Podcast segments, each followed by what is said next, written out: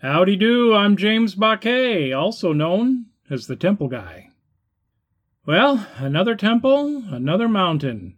Iwamadera, also called Shohoji, meaning correct Dharma temple, is located at an altitude of 1,280 feet, which accounts for the misty atmosphere on the January day in 2001 when I visited.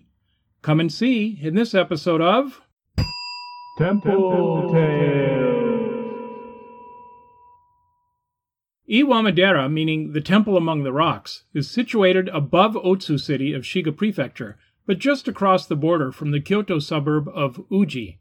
It's in the same mountainous region as number 10, Mimuroto-ji, see episode 091, and number 11, Kamidaigo-ji, see episode 093, though there's no direct route between any of them.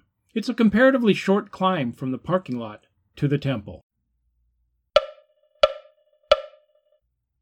In this age of jet planes, GPS, and a web of ground transportation, it seems that much of the mystery has gone out of the world.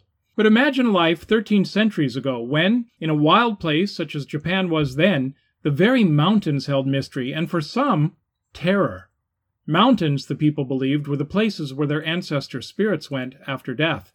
They were nearer the sun, the sources of rivers, homes to wild beasts, and the apparent generators of thunderstorms. No wonder only the bravest would venture forth to tap into their spiritual power. And so, a person could stake his claim to fame by simply climbing mountains and dwelling in them. One such was a monk of Shugendo, or mountain asceticism, named Taicho, who lived from 682 to 767. Almost every reference to this hardy soul mentions the greatest of his many mountaineering feats. He was the opener of Hakusan, the first to climb this dormant volcano on the borders of Gifu and Ishikawa prefectures, which stands 6,224 feet above its base. Hakusan today is considered one of Japan's three holy mountains, or Sanreizan, along with Tateyama and the much more famous Mount Fuji. In the 33rd year of her life, an age considered in Japan to be unlucky for women, the Empress Gensho, who reigned from 715 to 724, fell ill and such was the power of Taicho's mastery of the mountains that it was he who cured her by waving over her a Shingon ceremonial implement, the Vajra or Thunderbolt, and reciting 1,000 times the mantra of Senju or Thousand Armed Kannon. In gratitude, the Empress, who was a reigning monarch, not a mere consort, offered to build a monastery for Taicho. While seeking a site, Taicho saw another of those purple clouds. There's a sameness to these accounts, isn't there? hanging over Mount Iwama. He climbed it and heard singing coming from a large katsura tree, the voice of Senju Kannon. The villagers cut down the tree, and a fully formed figure of Kannon sprang forth from it. Taicho placed the statue in a hall, and in 722 founded this temple below Iwama's peak. The resprouted tree is supposed to be alive and growing in front of the temple's hondo to this day, or so they say. In addition to its miraculous birth, the statue has other interesting properties. A less than 5 inch golden bronze statue of Kannon, formerly belonging to the Empress, is hidden inside it. And every night, fulfilling Kannon's mission of compassion, the statue runs around, helping others. Proof of this can be seen each morning, when the statue is said to be soaking in sweat.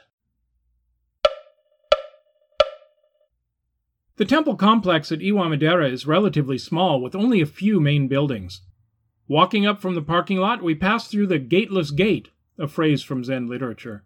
You see, this temple has not built the usual Nio or Two Kings Gate, but rather has simply placed statues of the fearsome figures on either side of the pathway. The first proper structure encountered is the bell tower in its own little garden on the right, the side behind which the mountain rises. Further on, the Daishido, dedicated to Kobo Daishi, founder of the Shingon sect, is on the left. We then reach the main attraction.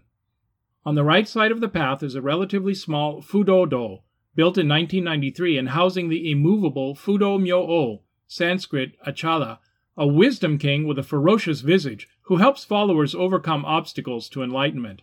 He's very popular in Japanese esoteric Buddhism.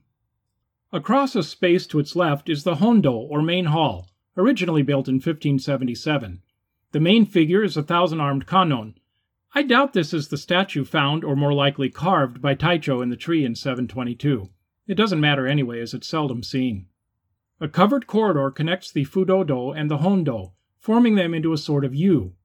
Nestled into that space is a humble little pond that is one of the temple's greatest claims to fame, the Basho Pond. Several times, as recently as episode 091, but more fully in episode 052, I've mentioned the itinerant monk cum haiku poet Matsuo Basho. Basho is said to have lived in retreat on the mountain near this temple for a time in 1687, and a seemingly inconsequential event here inspired him, in the way of all poets, to write one of his greatest works, one which has been translated scores of different ways. Here's D.T. Suzuki's version Into the ancient pond a frog jumps, waters sound. That last line translates literally the Japanese Mizu no Oto, but more fanciful translations try to imitate the sound of water. Kerplop, kerplink, splash.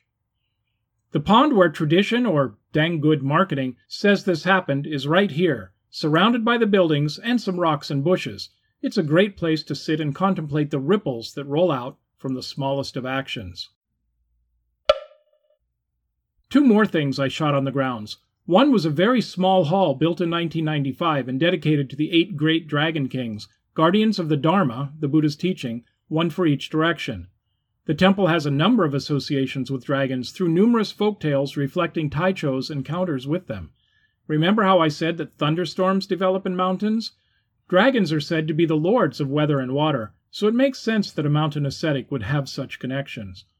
One of these was Kaminari san, a name that may sound familiar from episode 061, the local god who was seen in the form of a dragon and controlled the thunder.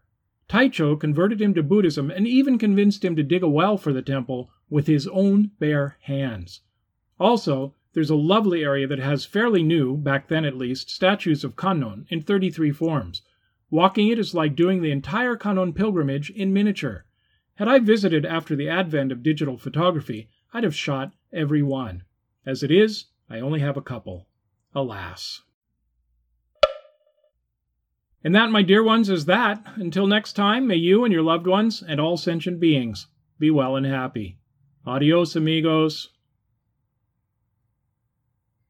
Hey, please check out the newsletter, which serves as the show notes for this episode, number 095, at templetales.substack.com. It has pictures and links, and at that address, you'll also find the archive with all of the newsletters. I think you'll be glad you did. In the next episode, let's visit Jade Buddha Temple, my fifth and last in Shanghai, and the final stop on my 10 day 13 temple plus trip, which was the first of 19 in China so far.